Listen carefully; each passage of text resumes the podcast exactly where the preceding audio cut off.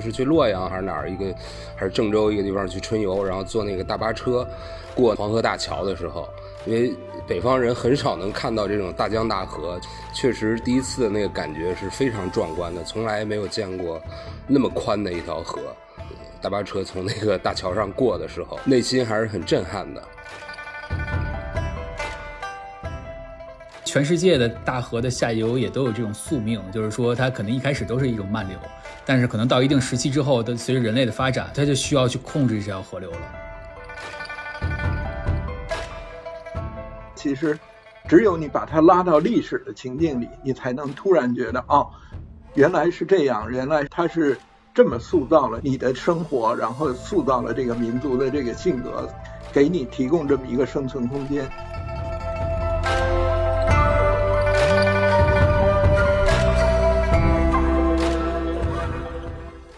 大家好，欢迎来到本期的 Talk 三联，我是三联生活周刊记者张星云。每期节目我们会结合当期的封面专题，邀请周刊记者和不同领域的专家一起来聊一聊这些值得关注的话题，给大家提供不同视角的参考。这期杂志的封面是最美黄河，我们邀请到了撰写此次封面的资深主笔邢海洋老师以及摄影记者张雷。请两位和大家打个招呼吧。大家好，我是邢海洋，老朋友了。大家好，我是周刊的摄影记者张雷。对，我可以先简单的那个介绍一下两位吧。这个邢老师本来就是地理专业的科班出身的，对吧？然后那个在我们周刊也写过好几期的这种行走呃地理相关的封面专题，比如像西北行，像这个最美的大运河。张雷也是我们这个资深的地理爱好者。对吧？就是那个我们很多那个这些文字记者，我们都有这种共同的感受。跟基本上跟张雷出差，他就会是一个对地理特别热爱，然后也非常了解。就是我甚至我记得陈露都开玩笑说，就带着张雷去采访这种地理行走相关的，就是都自己都不用问问题了，坐在那儿听张雷问问题就行了。对，所以我觉得跟两位一起聊这期播客是肯定特别有意思。然后我就可以先抛砖引玉一下吧，就是说。因为这个我们要写这个这个这期的封面专题是最美黄河嘛，然后那个像刚才我介绍的，呃，邢老师写了这个这期封面专题的五篇文章，然后他行走在黄河不同的地方去行走去考察，然后去写，然后张雷是负责拍摄这期封面专题的所有的呃摄影的照片，然后也是行走的这些地方，然后我呢负责就是因为邢老师是这个行走嘛，然后我就负责做一个专访，然后我最后采访的是这个北京大学。古地理和古文献研究中心的主任，呃，辛德勇教授，他也是这个中国的历史地理学的学者。然后，其实我我有一个特别自己的一个一个感受啊，就是说这个可能我是第一次采访历史地理学者，然后我我才知道这个历史地理学其实是一个地理学的一个分支，而不是历史学的。他们有自己一套独特的一个研究的范围，就是说这种当人类具有了一定的这种改造自然环境的能力之后。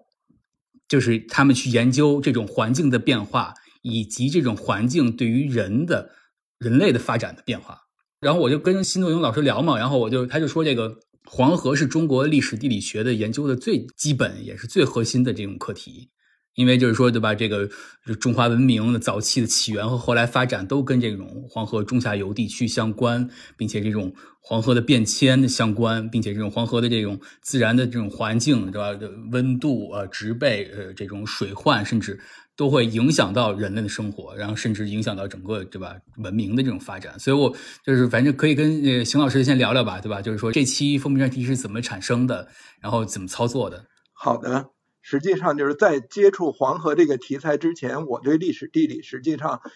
知之甚少。虽然我学的是那个地理啊，但是我是学的是自然地理，就是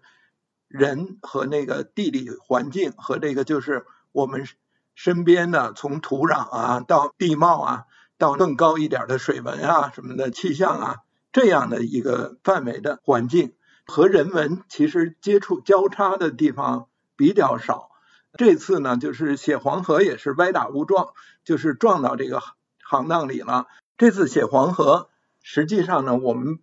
之所以呢定位于最美黄河，开始并没有想到是要和历史有太多的牵扯，因为就是你看，就是我们上次写那个大运河的时候，呃，也是这样，我就感觉就是你写着写着，你就不得不就是我当时找了一些参考资料，就是看到那个就是人们行走黄河，然后就是各地的那个风土人情什么的，写着写着吧，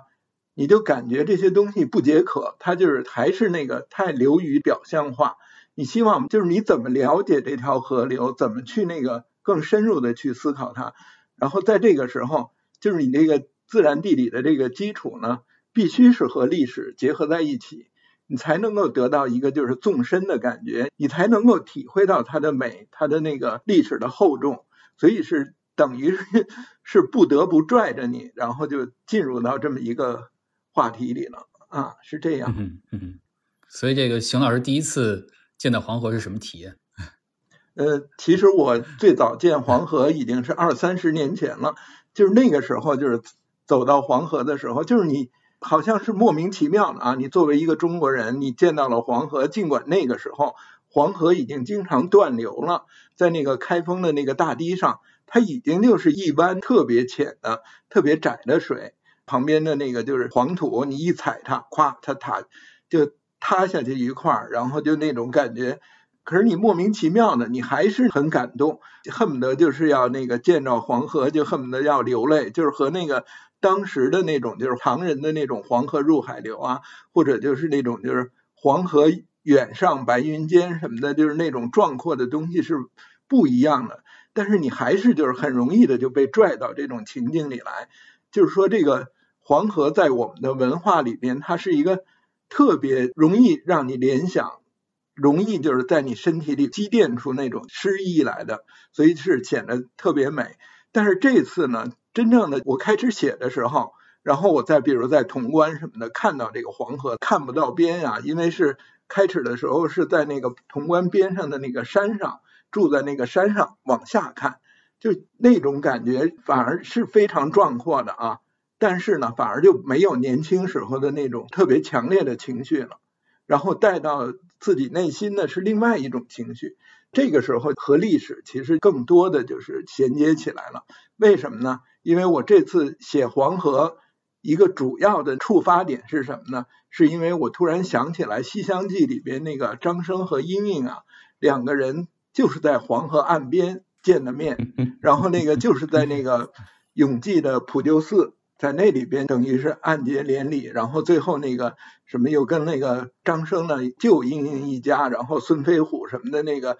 叛军什么过来，然后张生搬救兵，然后最后两个人呢就是长亭相送，是这么一个很容易就是联想到那种碧云天黄叶地，然后那个就是张生就是一个类似就是那种叫脚跟无凭随风转，就是那种落魄。飘零的一个那个读书人，然后来到黄河岸边，然后要渡过黄河去长安城，要去科举考试，就是那种感觉，就是你把一下子就好像就是回到了一个差不多是一千多年前的那种，就是古代中国的那种状况。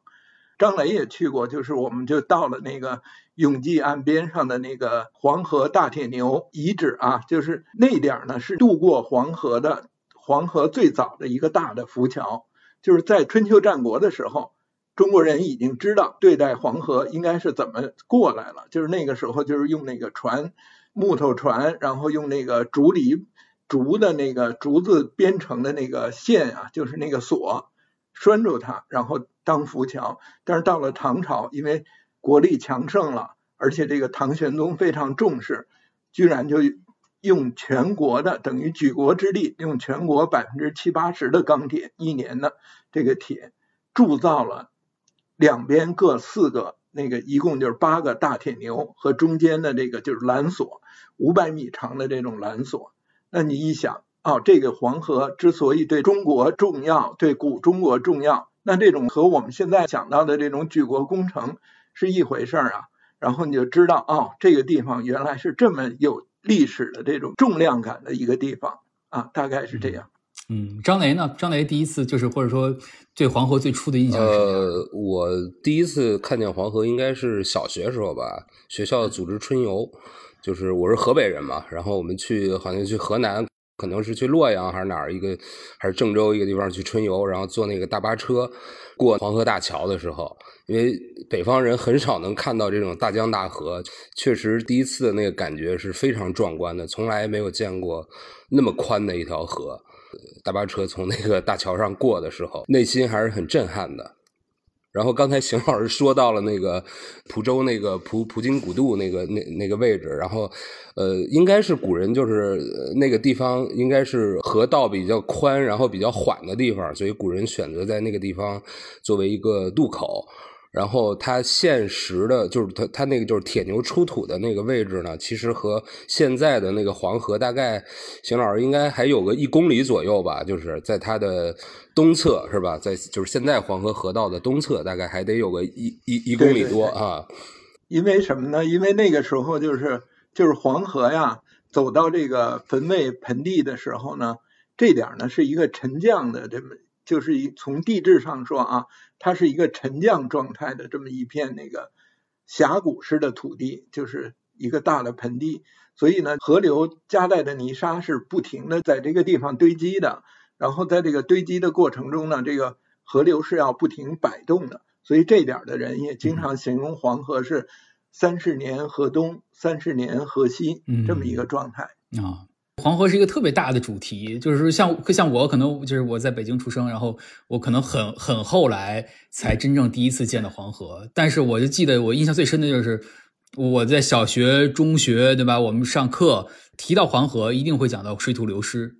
就会觉得是黄土高原，水土流失，就是我的印象是这样的一个印象，就是它是一个可能甚至我就觉得离美都差得很远，或者说我的第一个被这种呃传授的或者这种这个告知我的这个印象，对黄河的印象是一个黄河是灾河，是这么一个印象，所以我就我也很好奇，这个这个邢老师，每个人其实对黄河的理解和了解、认知都是完全不一样的，最后是怎么选取的这些地方，都分别去了哪儿，然后怎么选取的？你说的这对黄河的印象是水土流失，然后我们的感觉就是它应该就是那种黄土高原上那种千山万壑，然后看到哪儿都是一片苍凉，黄土出露什么的那种感觉。然后在它的下游呢，就是黄河漫流嘛，因为它水土流失，然后就是那堆出了一个个沙丘啊什么的。在这种情况下，你是很难那个，也不是先入为主啊。其实就是，如果就是在冬天的华北大平原上你行走，就是你的确觉得这个地方怎么那么千篇一律，然后那么单调，然后就是每个城市都一样的，每个村庄盖的那房子也都一样，然后在这时候你是会比较失望的。其实我也有这么一一种心理啊，就是去年的时候，我就是在这大平原上开车，也是这样的，就是有时候写那个笔记的时候啊，今天一天都看到了什么。不知道该写什么，好像就是到处光秃秃的，的确是这样。可是呢，就是所以咱们就说到这个，就是黄河，其实只有你把它拉到历史的情境里，你才能突然觉得，哦，原来是这样，原来是它是这么塑造了你的生活，然后塑造了这个民族的这个性格，给你提供这么一个生存空间。然后我是怎么突然意识到这问题的呢？就是。哎呦，我不知道，我就是有点感到很枯燥、很无聊。然后，当然了，我刚才不是也跟你提到，就是什么什么黄黄河远上白云间什么的，我也可以就是把这些东西拽到我的那个想象里，那么抒情一下。可是我实际上，我真正的那个情绪调动起来，我是还是通过这个地理环境的这种理解。然后我就突然想到，哦，你这么想这个黄河，难道它开始不就是那个？呃，就是像一个挖沙船，它就是从那个哪儿黄土高原上取了那么多沙子，那种就是很细密的沙子，然后它在那个出山的那个洛阳那儿，然后就开始往整个这个东部大平原上喷，然后像挖沙船不是都是扇面似的喷吗？它那个就是从左到右，从近到远这这样喷出来一个大的扇面型的这么一个状态，然后赶紧我就去查，一查发现，哎，还真是这样的，就是。我们华北平原的这个沉积层啊，主要就是由黄河来那个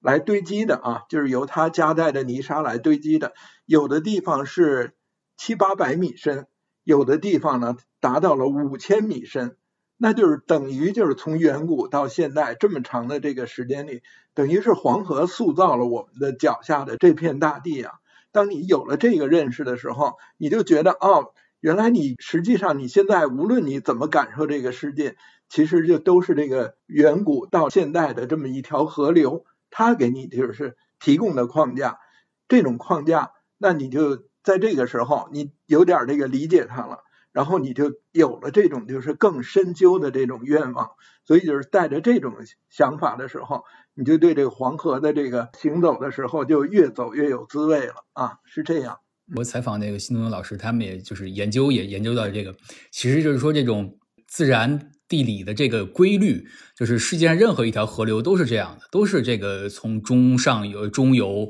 有水土流失，不管它是量大量小，对吧？然后到了下游产生的这种冲击平原，尤其在中国就更是这样，就是没有这种黄黄土高原的水土流失，就不会有现在的这个黄海海的大平原。然后甚至说这个，就像新东老师他这个研究，就是说，甚至是就是没有人类。或者说没有在这个黄土高原的这种早期的农业的耕种的话，呃，这个黄河的水土流失依然是非常严重的，并且也就是才会就是也也一直会有这种水土流失的。嗯，对，就是这样。所以我这次，比如我从北京走的时候，比如我走之前啊，我先看地图。你如果把这个地图放大了，卫星地图就是放到那种你能把整个沿海啊都能看到的时候。你一看啊，老天，为什么北方的海外边都是一层那个灰蒙蒙的泥土色的这个海，南方的海呢就能是很清亮的？那现在黄河实际上是从那哪儿出来的？从那个渤海那点儿，就是东营那点儿。那它为什么就是？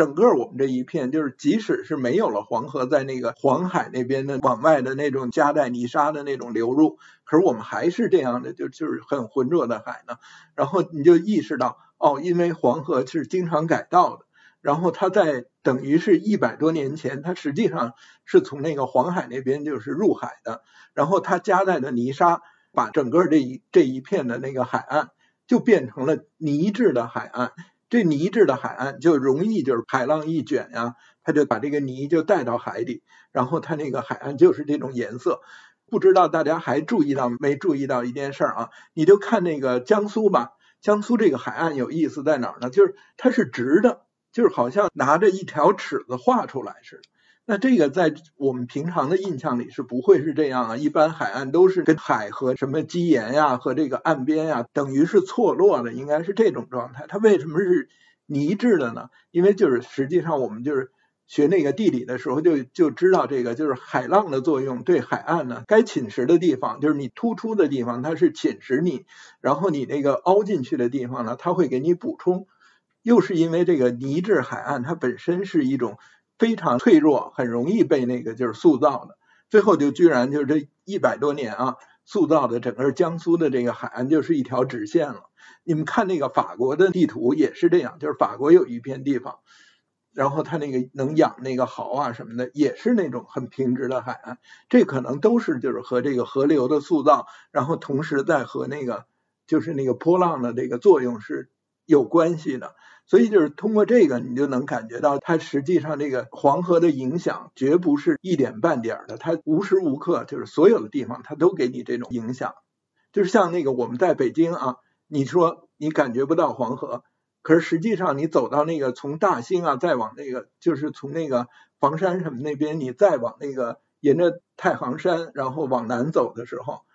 就是我走到那个白洋淀那儿，我就赶紧就看查资料什么的，就发现哦。古黄河就是从这个附近走过去，然后在天津那边那个入海的，就是这么一种情况。没错，对，就是这叫北流嘛。当时是北宋的时期的时候，这个这个黄河北岸决口嘛，然后最后流到天津，呃，入海的。是，对，实际上就是它北流不只是就是这一段时间的事儿，然后它那个从最早的时候啊，呃，最早的时候有有那个古黄河，就是那个的。等于是周朝以前，那就是我们只要有历史的记载啊，就是或者更前的，我们传说中的那个大禹治水时候的黄河，就都是从太行山的山脚这么流过来的，然后注入到那个渤海。这样的话，它就塑造了，就是过去天津本来是海平面底下的，现在那个天津就慢慢的就给堆出来了，就是这么一个状态。嗯，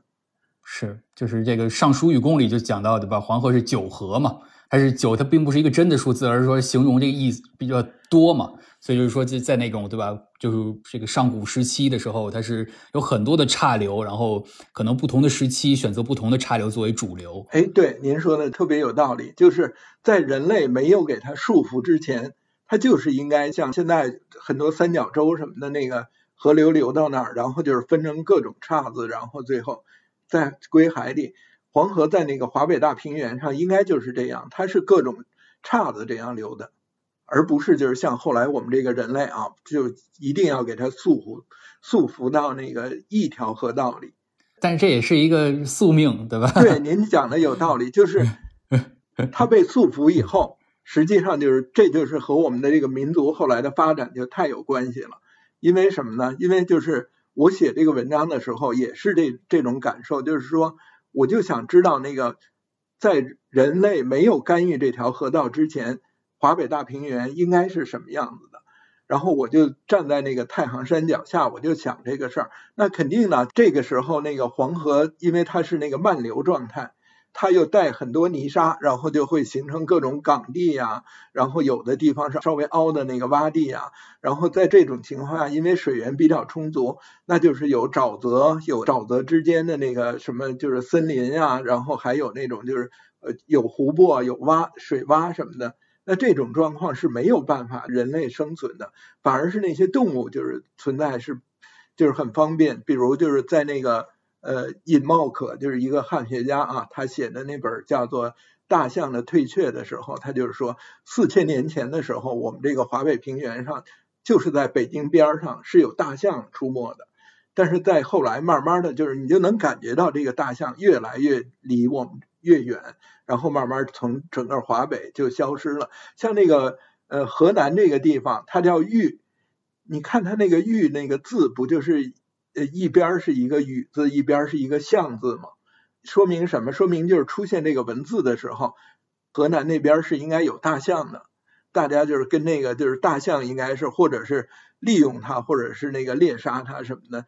这里边就应该是有很多故事的啊。全世界的大河的下游也都有这种宿命，就是说它可能一开始都是一种漫流，但是可能到一定时期之后，它随着人类的发展，它就需要去控制这条河流了。对，就是主要是人的这个有能力了啊，就是但是你看那个就是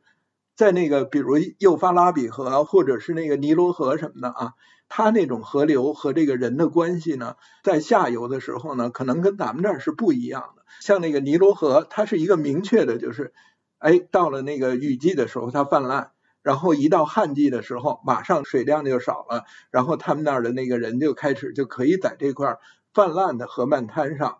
种庄稼了。而且在这种过程中，这是一个很明确的信号：一年就这么一次轮回，然后他就可以在那儿哦，需要标记自己的这块土地，然后需要那个就是什么时候种下种子，然后什么时候就收获，然后他就是。发明了自己的就是那个水利系统、标记系统、产权系统什么的，它就是什么东西都是你越是简洁的信号，然后对那些就是本来人类开始脑子应该是不聪明的，就是他接受复杂的信号，他他可能听不懂，或者是他没办法 一下子就适应这个过程，所以就是等于是大自然在不断的诱导着你，然后让你的文明开始激发出来，然后开始学到知识，学到那个呃。等于是有了这个改造自然的办法，然后你这个改造自然的办法，慢慢的你出来以后，你才能够改造世界，然后你你才能提升你的这个就是能力，就是这是一个螺旋式上升的这么一个过程。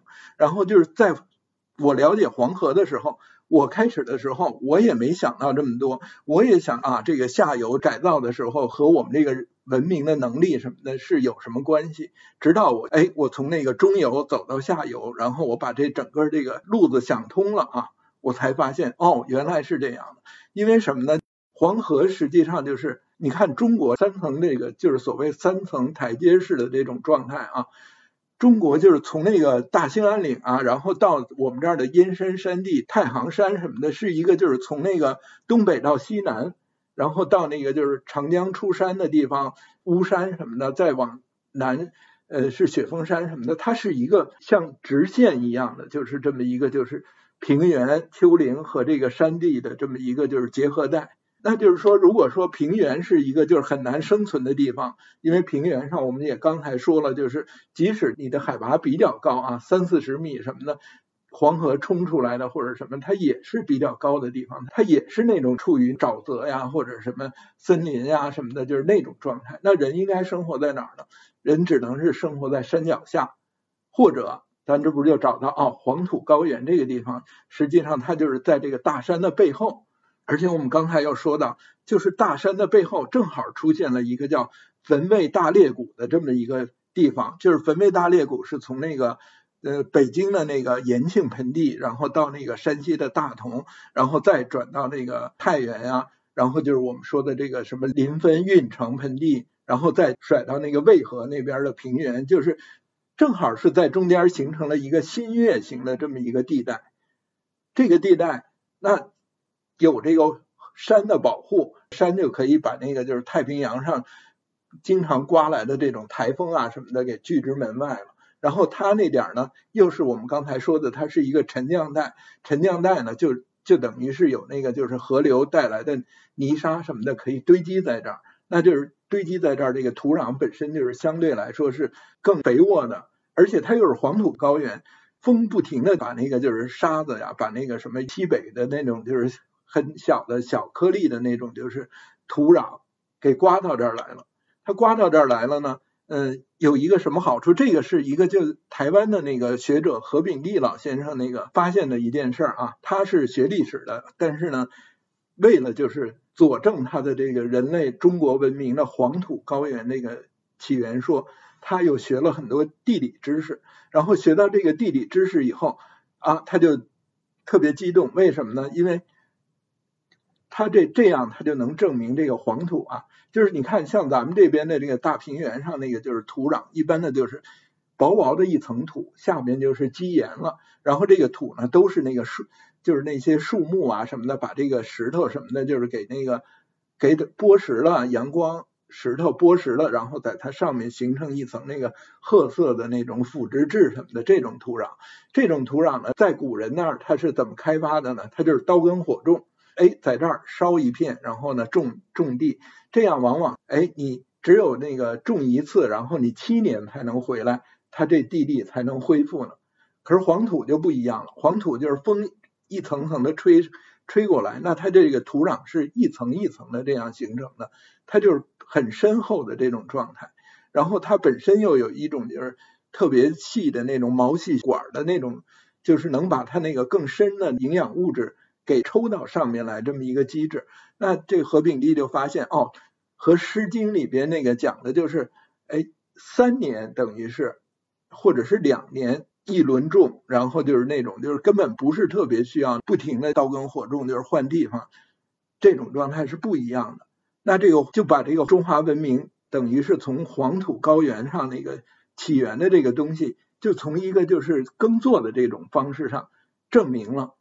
这样的话，哦，刚才咱们不是提到吗？就是你怎么开发这个河流？那就是说你在这个中游黄河中游，你已经学到了很多本事，能够把大自然的就是给予你的信号给它反馈了，你有办法了，你再开发那个下游的时候啊，你就会容易的多，就不会那个就是突然被一些个天灾啊，或者一个什么一个就是气候突变什么的就给全给一下打趴下。然后在这种情况下。对，就是刚才星云说的，就是理解黄河的这种和那个别的文明不一样的地方，就是中游、下游开发的这么一个过程，就变得就是特别有趣味了，饶有趣味吧。嗯，对，我记得我我我看邢老师这个这期封面专题的文章啊，我就觉得，对吧？其实您找的这个点就是三代，对吧？就是说这个新从新石器时代开始，然后到这个夏商周，这个跟黄河之间的关系，或者说在这个时期。呃，人类是居住在黄河的哪儿？哎，对，是这个意思，就是那个新石器时期呢，就是咱们这不是有一句话叫什么？一万年前人类进入了一种所谓的各种文化啊，出现的这么一个时期，然后五千年进入文明状态。实际上呢，就是当我们进入到一种文化状态的时候呢，就是实际上那个就是我们开始已经有了那个分工了。就是开始农业的一点一点的爆发了，然后在这个爆发过程中，怎么就使这个从原始的农业，从那个原始的氏族社会进入到这个就是文明状态？那这里边实际上我就开始就把它和有意识的和黄河联系起来了。为什么呢？苏秉琦先生他不是提到的就是叫做一个呃六大区系说嘛？他就是指的是我们这个啊中国这个文明实际上并不是完全是从这个黄土高原走出来的，因为他那个。找到了红山文化，那这这个红山文化是在那个等于是河北和那个什么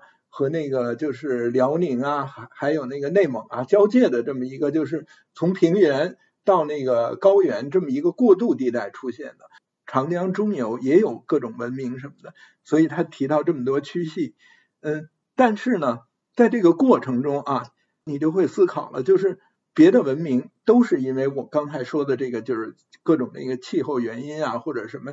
主要是气候原因啊，主要是这个就是什么海水啊什么的这些原因，或者有人说啊，有的是走到死胡同了，就是有的文明呢，他就是备不住，就是他那个在干什么事儿的时候，他突然走了死脑筋了，比如就是说那个良渚文明，你不停的派一个工匠好吗？那么多人供养他，他就干这么一件事儿。那你这个是不是有点就是走火入魔了？在你那个就是生产力没有那么发达的时候，你就开始有了这种有点这个极端化的分工啊。在这种情况下，是不是就是最后就使你这个文化或者是文明就是没有办法继续就是进入良性的循环呢？也有可能是这样的。想到这个问题的时候，我就开始反身就想啊，那那黄土高原为什么就是最后它的文明能够绵延不绝？然后那个就是我们说到的这个，就是尧舜禹三代为什么最后都出现在坟位盆地上？各种传说嘛，就是什么呃，就比如就是这个大禹治水啊，或者就是那个就是尧发明那个什么，就是天象啊，观天象什么的，教民知道那个就是日月星辰的那个规律什么的，然后一年的这个节气变动，为什么出现在这么多传说？因为没有文字证实嘛。但是呢，大部分的传说都集中在这么样一个小范围的地方。那最后归结到还是就是这块土地，它是特别独特的这么一个地方。它就是因为是有太行山的保护，它躲开了这种极端天气对它的影响。而且它因为是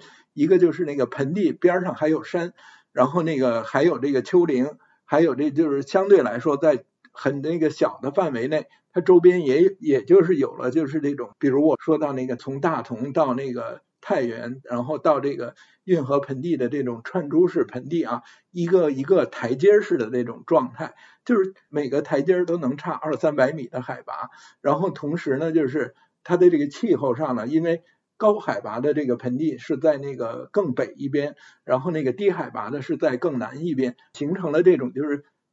温度上的一个放大效应，就是。北边大同那儿很冷，然后那个就是只能是游牧恨不得，然后到了那个运城，其实离他那儿并没有太远啊，这个距离，然后就就能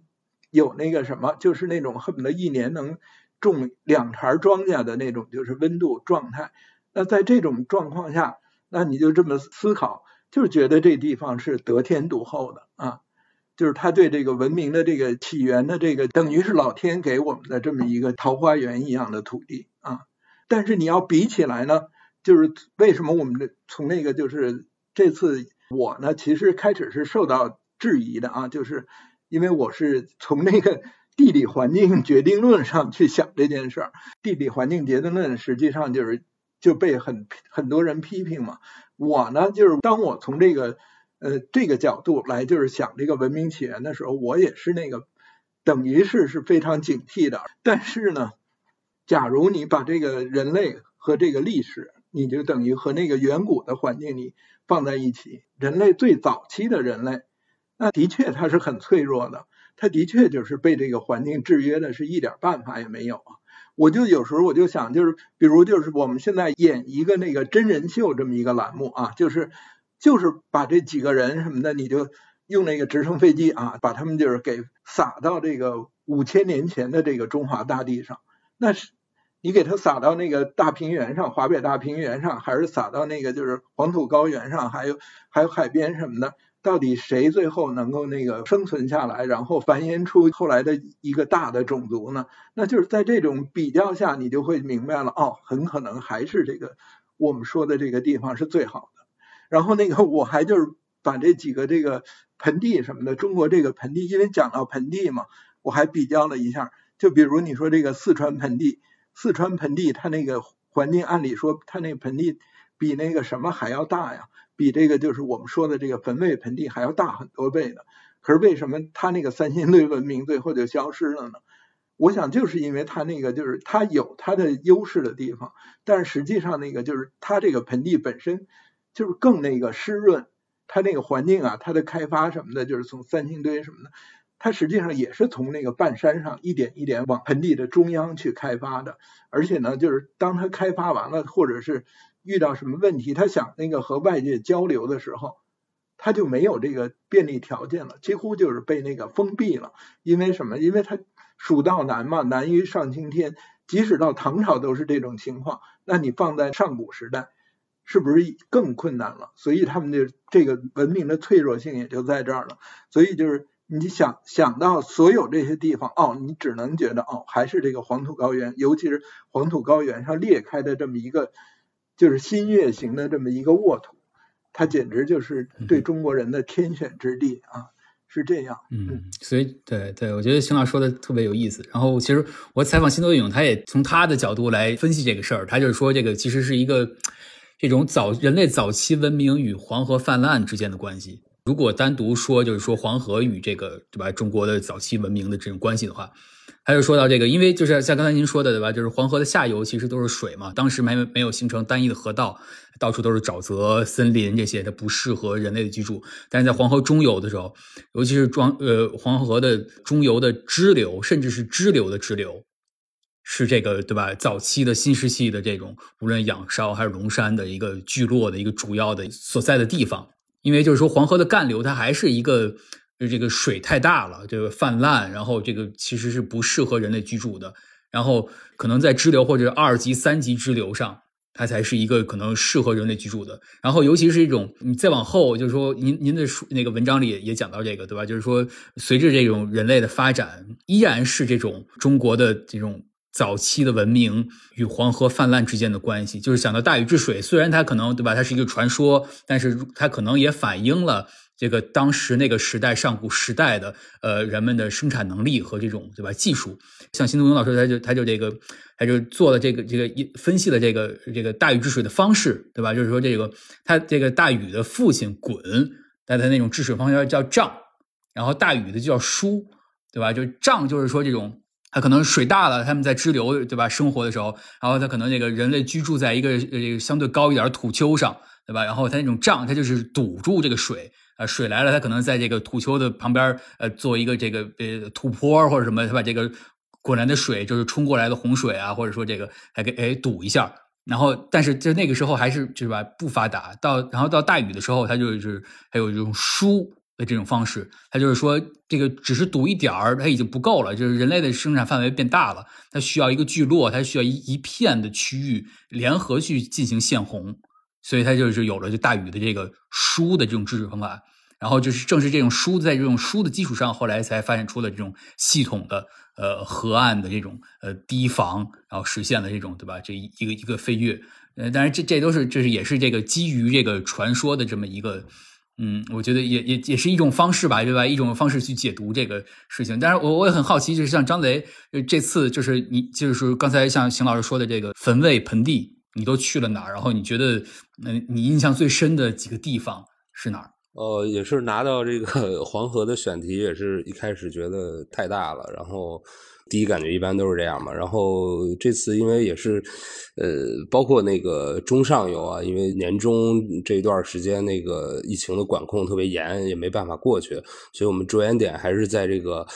黄河的最后这一个几字形的这个拐弯以这个拐弯为核心的一一一个片区啊。我这边我是邢老师应该是跑了三趟吧，我跑了两趟，然后基本上我就是比如从第一趟我是在运城。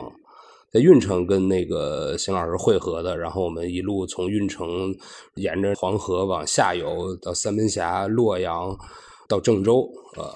然后第二趟呢，我是从北京开车出发，自己一个人，然后呃也是先到了这个忻州。就是过了五台山啊，就是第呃进进入山西这个呃忻州，然后太原，然后就是说的沿着这个汾渭盆地一直下来到临汾，然后也是到了运城，运城然后又过黄河到了对岸的这个潼关。潼关，然后我又顺着这个黄河，它现在有一条这个叫沿黄观光路，挺好的。这这条路我走过不止一次了，呃，去年我也走过一次。然后就相当于沿着这个沿河观光路呢，从这个潼关这个呃这个位置呢，又往上，就是逆逆流而上吧，然后一直走到了那个壶口，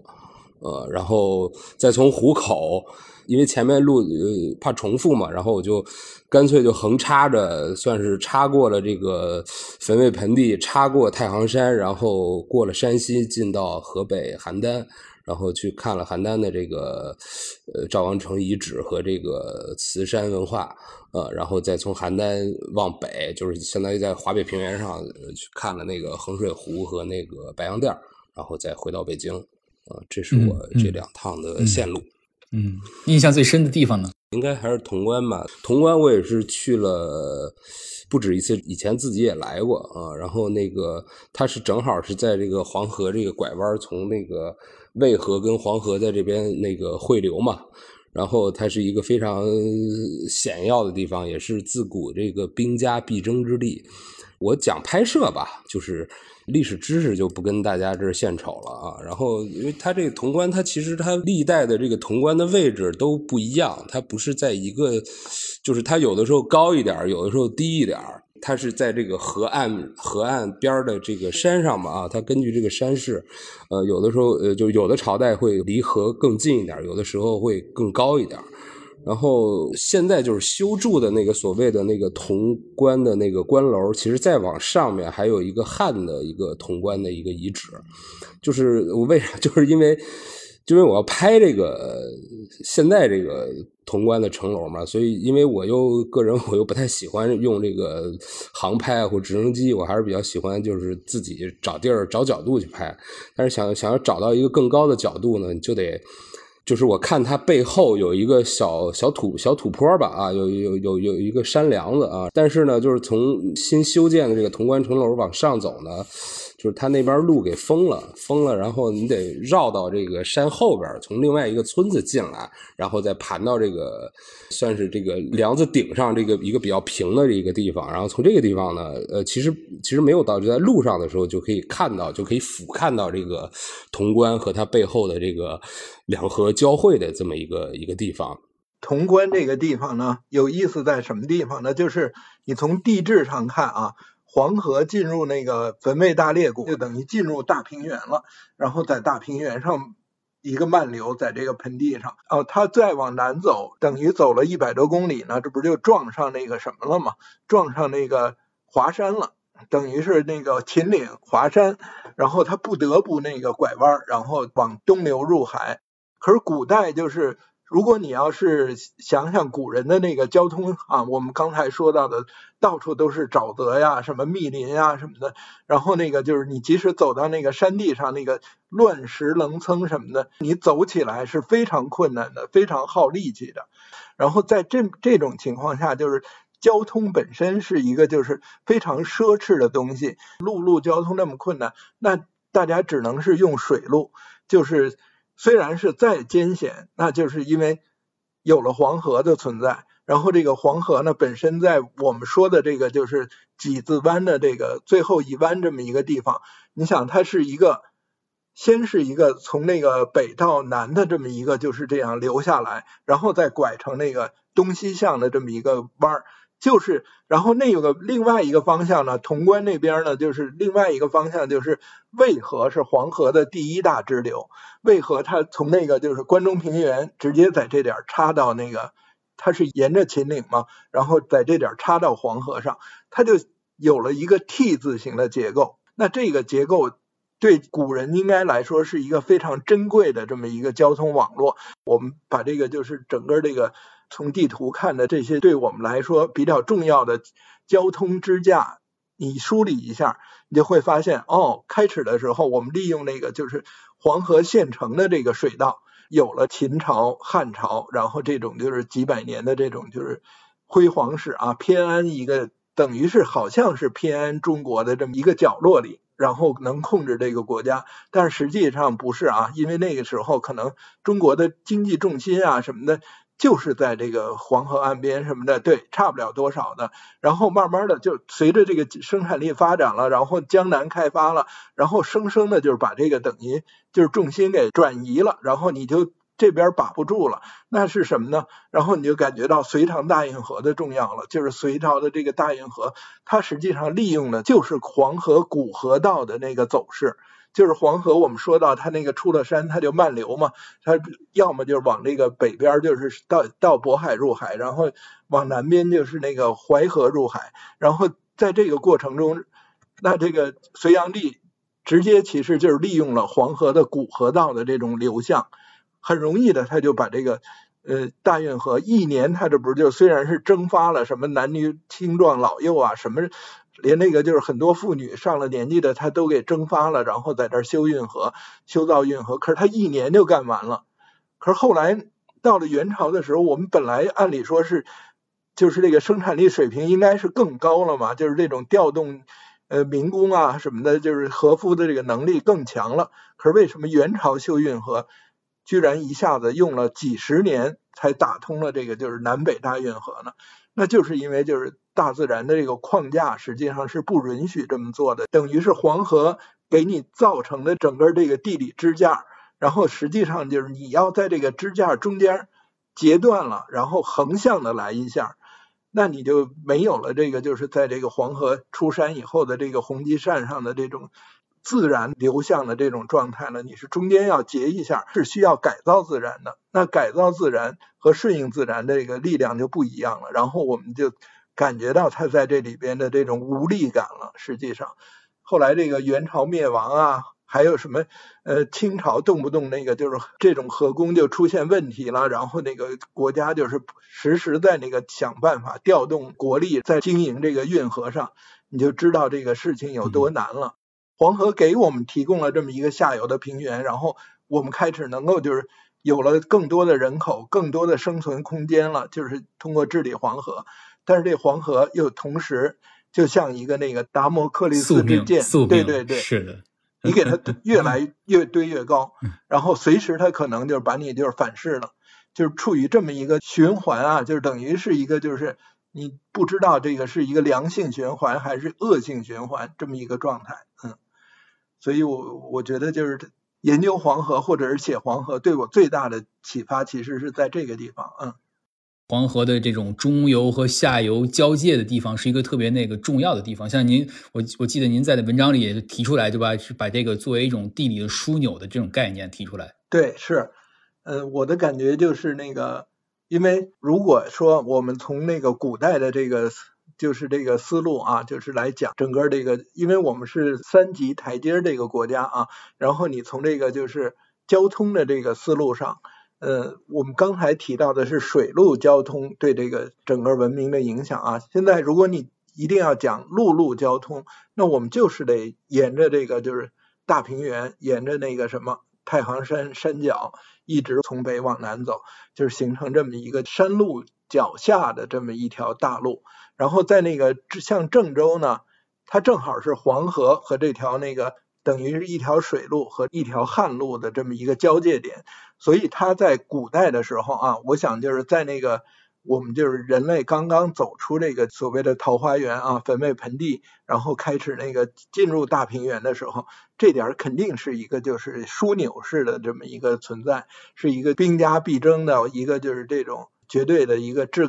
不是制高点啊，就是一个就是俯瞰天下啊，向各个地方都是那个呃前进什么的，就是的这么一个有利位置。但是我们随着这个过程，水运开始那个变得更重要的时候，实际上它那个郑州的位置就让位给开封了，因为开封是那个往北或者是往往南的那个大运河的这么一个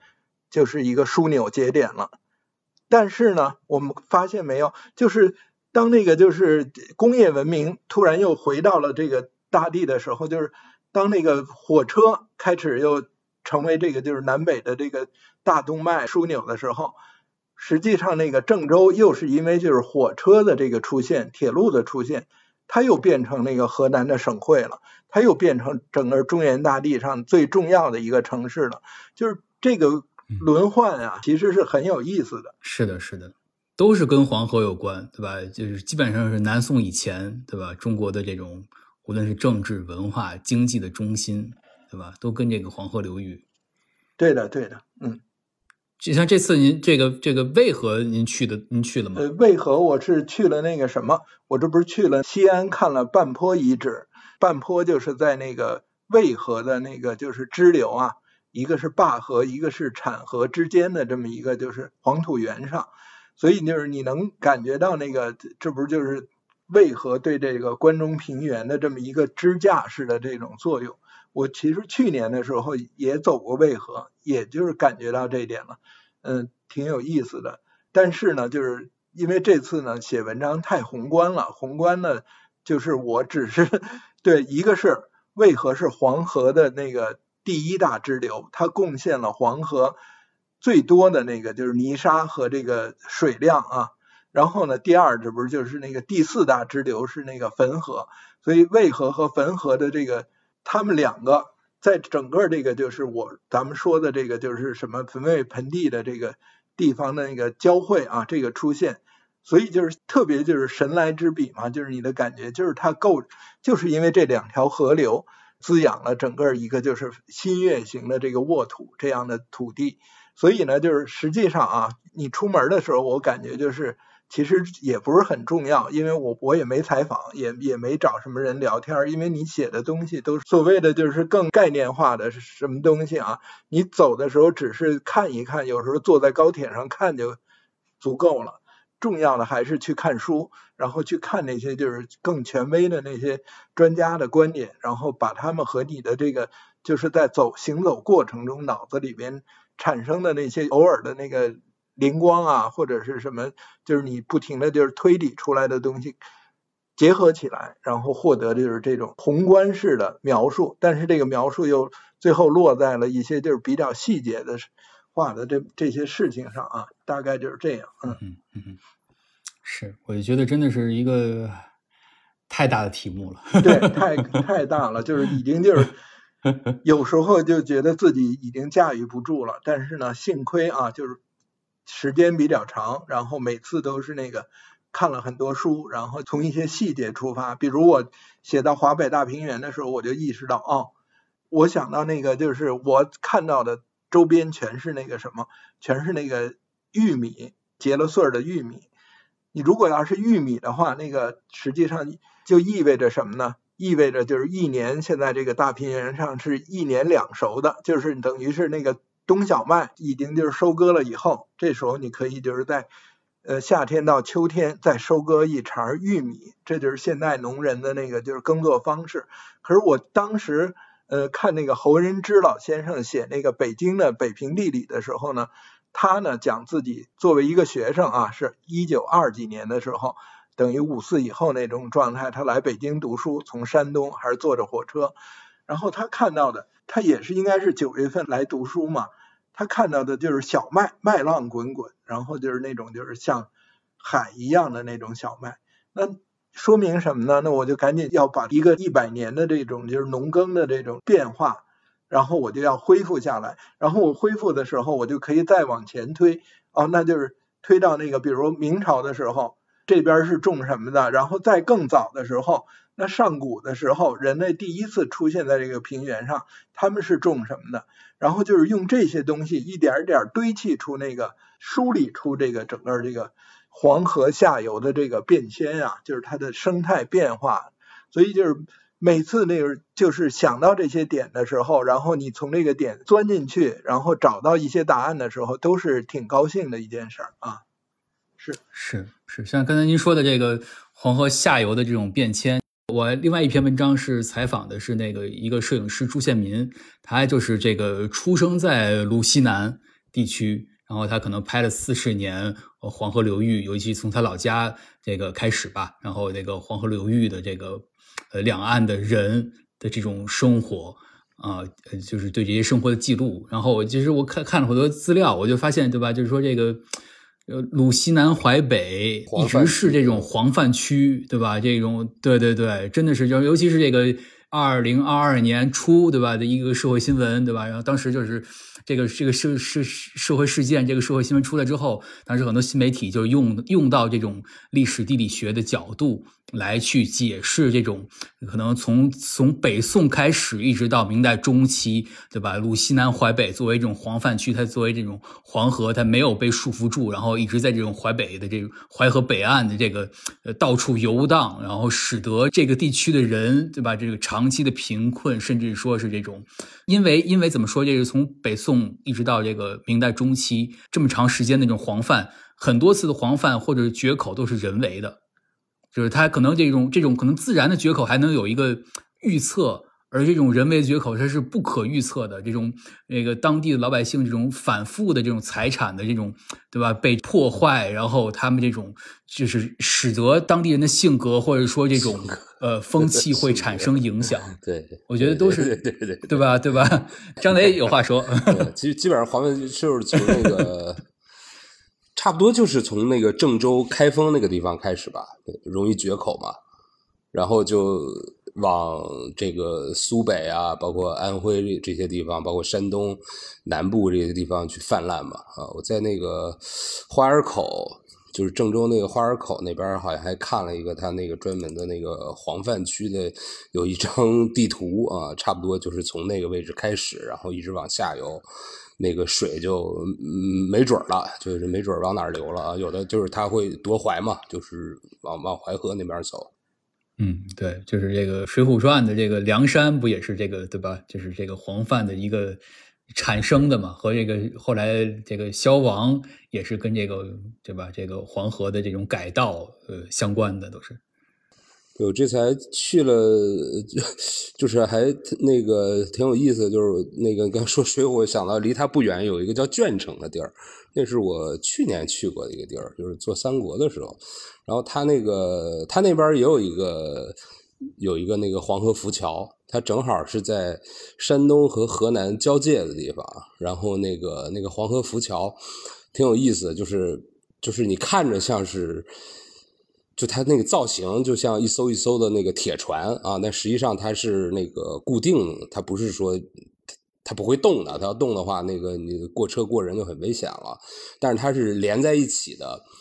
然后如果有船，我还问了，就是因为当时啊，它那两头是打开了，是因为正好去年冬天的时候，那个河南那边那个疫情比较严重，然后呢，就山东这边呢就把那个就把桥给打开了，就就没没法过了。正常他们是是是随便可以通行的，过人过车啊，然后就是这这是人为的把这个浮桥就给弄断了啊。但是当时我还问我说这这是是是给毁了吗？他说不是，他说这桥就是平时就是如果说有过船的时候，它这个是可以打开的，这浮桥就是可以让船过去。然后过去以后，因为呃其实下游那段基基本上很少过大船了啊，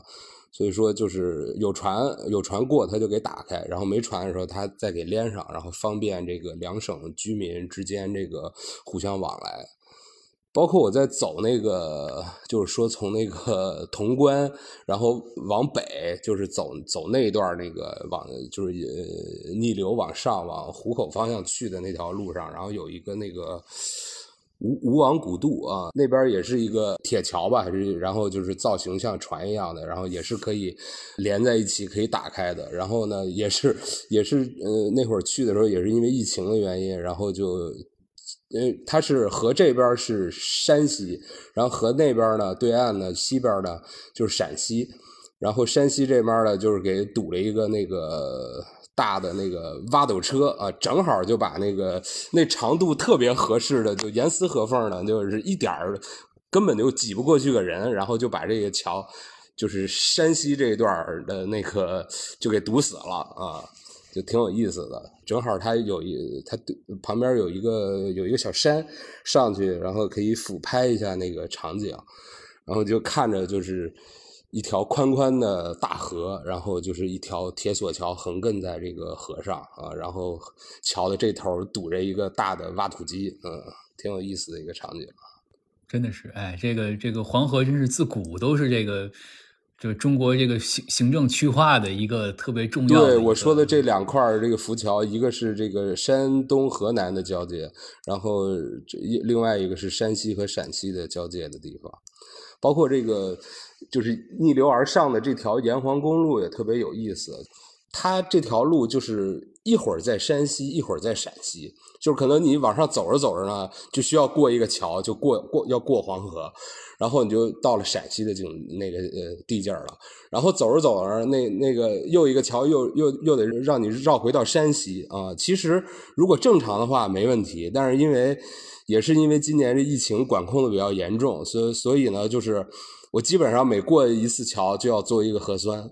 然后对我这一天，我可能沿着这条路，我可能要过三四次桥，但是就意味着我得做三四次核酸，